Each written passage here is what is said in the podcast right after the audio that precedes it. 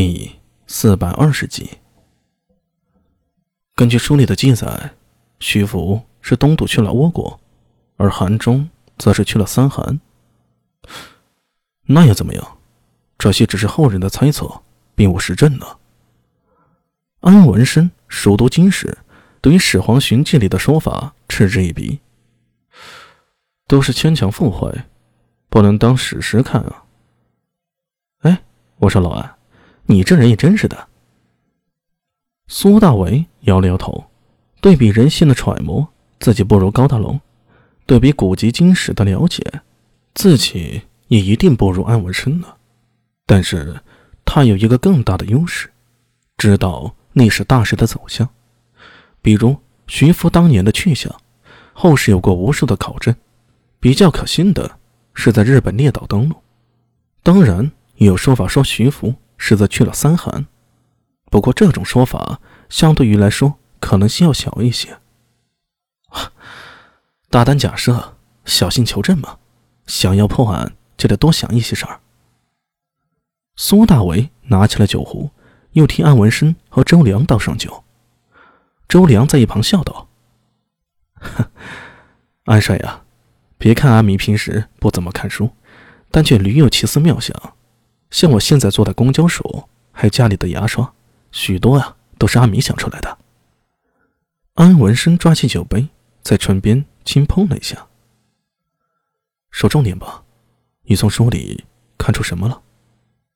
呃，记得你上次跟我提过，这本书里有一条记载很有趣啊。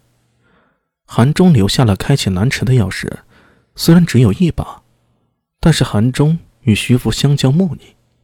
在徐福带着童男童女出海寻找蓬莱仙山时，韩忠将南池的秘密告诉了徐福。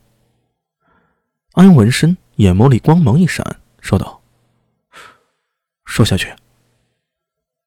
假设这书里记载的事是真的，徐福真的知道开启南池宫的秘密，而且将这个秘密带到了倭国，而韩忠则出海去了三韩。苏大为。”转动着酒杯，看着杯里的酒水随之晃动，不紧不慢地说道：“上次我曾假扮邓健接触过新罗使团，他们的正使金发米给我透露了一件事儿：开启蓝池的钥匙在邓健手里。”他抬起头看了安文生一眼：“邓健呀，是高句丽的间谍。”安文生终于有些动容了。那么。那本书里提到的事儿，很可能是真的。韩忠和徐福分别将开启南池的方法带去了倭国和三韩。这样一来啊，许多事儿也都说得通了。为何倭人也会出现在大唐，并且试图刺杀于我？还有之前我做不良人遇到的高句丽鬼族，现在想想，其实与始皇帝的不死金人的传说颇为相似。那金德秀为何死啊？还有西秀芳的死，又是怎么回事？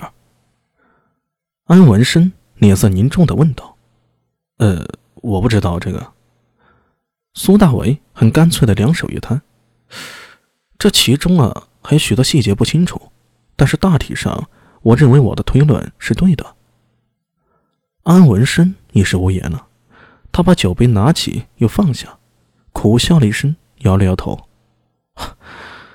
是我想差了，你说的不错，这件案子啊，到现在已经大致清晰了，剩下的一些细节可以慢慢再推敲吗？停了一停，他接着问道：“那么接下来你打算怎么做呢？我又能帮上什么忙呢？”苏大为沉默了片刻，说道：“呃，老艾啊，你觉得这个案子最大的难处是什么呀？”